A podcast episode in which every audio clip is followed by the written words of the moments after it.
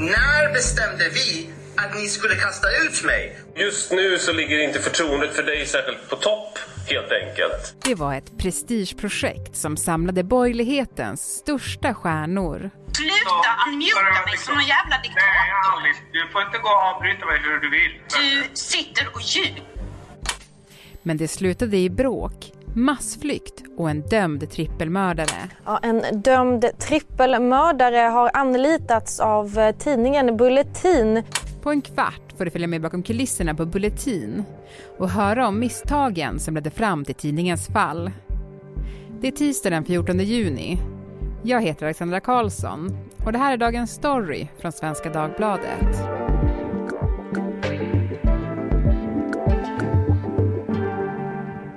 Christian Daun, reporter på SvD och aktuell med en ny dokumentär om tidningen Bulletin som släpps idag. Och det här är ju den första dokumentären i SVDs nya dokumentära poddsatsning Blända. Kul! Tack så mycket, det tycker jag också. Men du, hur kommer det sig att du ville göra en dokumentär om just Bulletin? Nu är man ju själv i branschen men jag tror eh, även folk utanför mediekretsar har liksom eh, inte kunnat undgå att ta del av denna trafikolycka som den där har varit. Eh, och eh, rapporteringen har ju varit ganska snaskig men ändå ganska fragmentarisk. Man har inte riktigt fattat hela grejen utan det är så här, ah, det hände, det hände.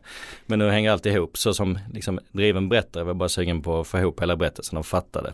Sen är det ju en berättelse på många nivåer som om man ska vara lite lätt pretentiös säger en del om Sverige och samtiden också.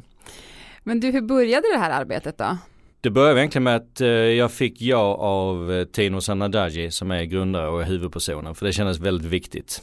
Och jag visste inte hur sura folk var på varandra heller så där var jag lite taktisk. Så man ville ju först få det jaet så inte han hörde att det är någon jävel som ringer runt liksom och försöker eh, få folk att snacka skit om mig. För jag visste inte hur allianserna såg ut. Så det började rent taktiskt med att fånga upp Tino. Så när han var säkrad så, så gick man vidare. Men han har varit viktig givetvis. Utan honom så skulle det inte riktigt ha blivit den ultimata podden om Bulletin. Nej, och han är en citatmaskin.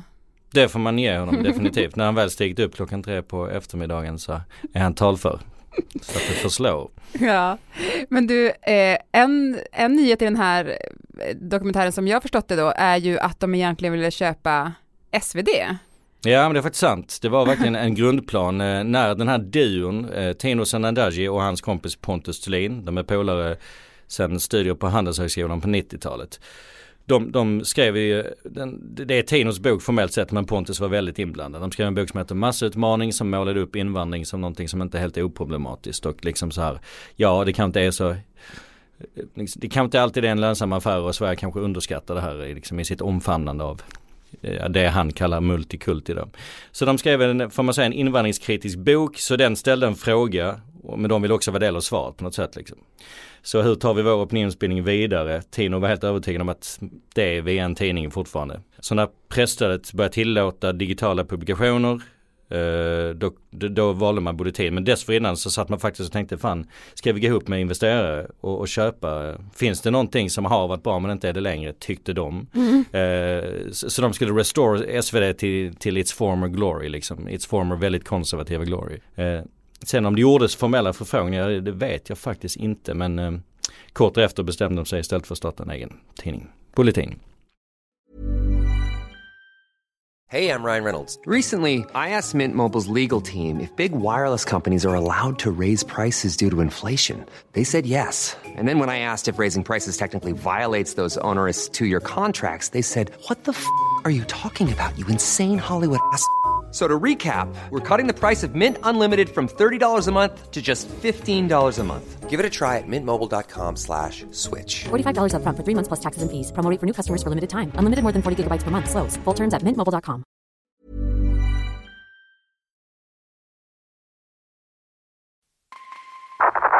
Jag vill ju ha idén att det ska vara som en amerikansk fintidning.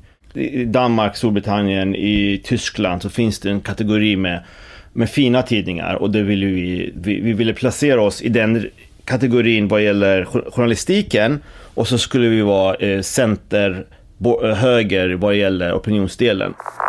Ja, det fanns stora visioner för Bulletin. Det skulle bli ett svenskt New York Times som skulle driva konservativ opinionsbildning. Att skilja på news och views var nyckeln enligt ursprungsplanen. Då skulle man inte hamna i samma fack som andra alternativmedier. Först börjar man som opposition mot medias vinklingar och så slutar det med att det är antivax och pro-Putin och konspirationsteorier. I december 2020 lanserades Bulletin. Och för att nå visionen om den där högkvalitativa konservativa nyhetstidningen hade man gjort en imponerande rekrytering av namnkunniga borgerliga opinionsbildare. Men du Christian, eh, vilka är egentligen huvudpersonerna här? Kan du måla upp dem? Det är ett digert persongalleri men Tino Sandaji, allting börjar och slutar med honom. Han fick idén, han grundade, han bråkade med, med ganska många där. Eh, så han är färgstark eh, kurd, född i Iran, kom till Sverige via flyktingförläggning i Slite på Gotland. Och sen tog sig till Handels och har varit väldigt målinriktad. Så blev han profilerad i invandringsdebatten. Där på Handels träffade han sin kompis Pontus Thulin som är diametrala motsatsen till Tino. Tino är väldigt färgstark och tar oerhörd plats och han har ju en regel som han själv har erkänt att om man är i ett rum, oavsett hur många människor det är, så är det tiden som ska prata 50% av tiden. eh, enligt Pontus i alla fall. Eh, jag kan tänka mig att det verkligen ligger till på det viset. Så, så de är så här, det, det är ett udda omaka par där Pontus har något av en, han skulle inte gilla att jag säger det här, men lite butler position. Det, det fanns till och med en tag i deras vänskap så, så skötte Pontus eh, mycket av Tinos disk och så här och fick också betalt för det. För att Tino som är ämnad för större saker var tvungen att sitta med boken när de stora tankarna och så här. Så, så, så det är lite pikant inslag i en bromance faktiskt att eh, en, en sån uppdelning. Så mm. de två, alla har inte velat vara med. Vissa vill ju fortfarande slicka sina sår efter det här. Tycker inte det är så kul som vi har tyckt direkt att snacka om det här. Det kan jag förstå. Men de vi eh, har lyft med som är, som är väldigt viktiga berättelsen det är bland annat Jannik Svensson, en 28-årig opinionsbildare och journalist från Åland som eh, kom in som vd på sluttampen. Och eh, verkligen älskar Bulletin som ideologiskt projekt och eh, såg det som ett drömjobb. Men eh, där slutade det väldigt illa för honom med såväl fysiska som psykiska men. Så han är med, eh, är viktig. Också något av en citatmaskin, om än i moll. Liksom. Jag tänker tillbaks på den här tiden. Det är bara en liksom grå svart massa av sammanhängande kalla dagar av konflikter liksom. Jag önskar att jag kunde radera dem ur mitt minne för att det var usch.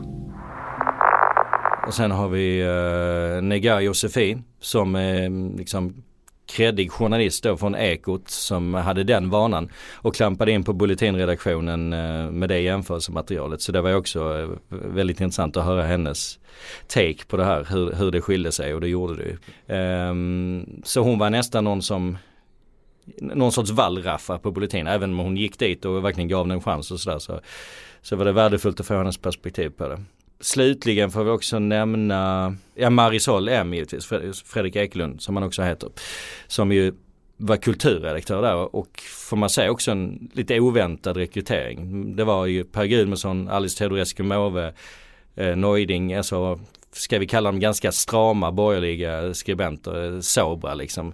Sen, sen så, så kom eh, Marisol M som är ändå lite mer, man får ju säga flamboyant på något sätt. Och eh, dessutom med en sorts vänsteraura faktiskt har ju faktiskt eh, klumpats ihop med i alla fall vänsterkanten socialdemokratin som, som eh, författare och kulturskribent. Så, så en väldigt oväntad värvning som bara gör hela Bulletin ännu mer svårbegripligt på något sätt. Men du, alltså Bulletin var ju verkligen ett prestigeprojekt. Det var kända profiler som sa upp sig från fasta jobb.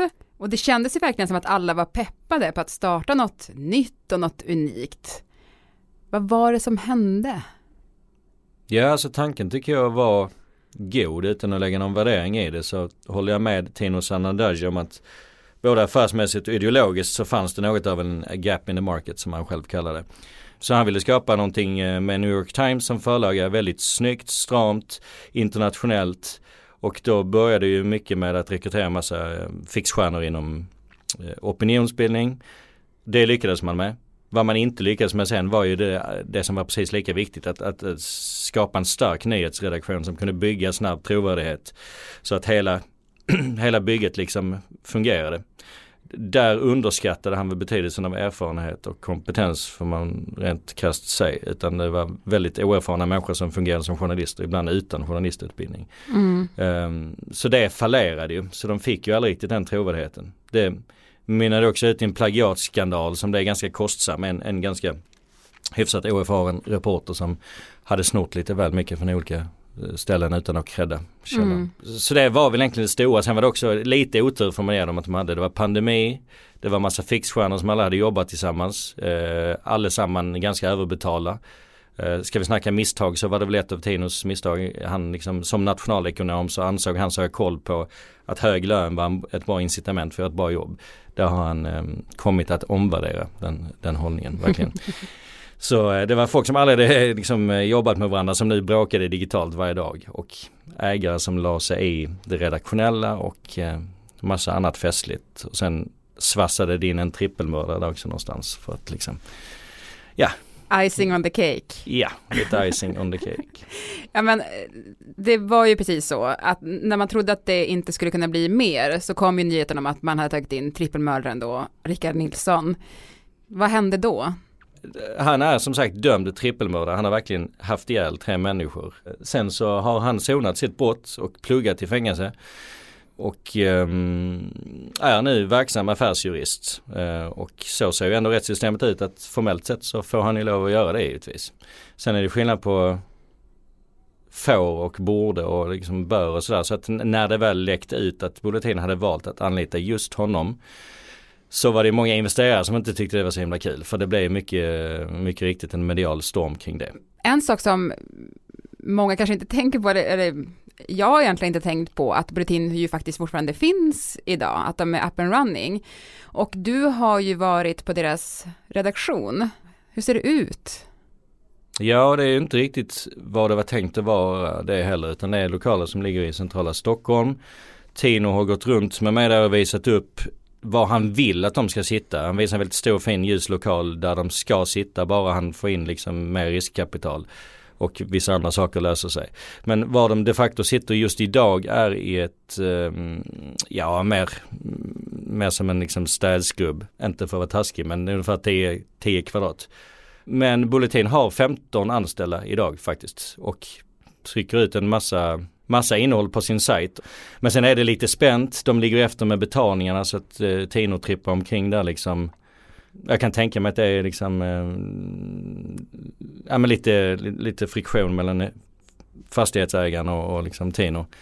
Så jag försökte dra ett sånt där kass skämt när jag var där senast om eh, får du fortfarande ta kaffe liksom eh, när han tog det. Men då skrattade han på ett sätt som lät förstå att han inte tyckte det var rakt igenom roligt.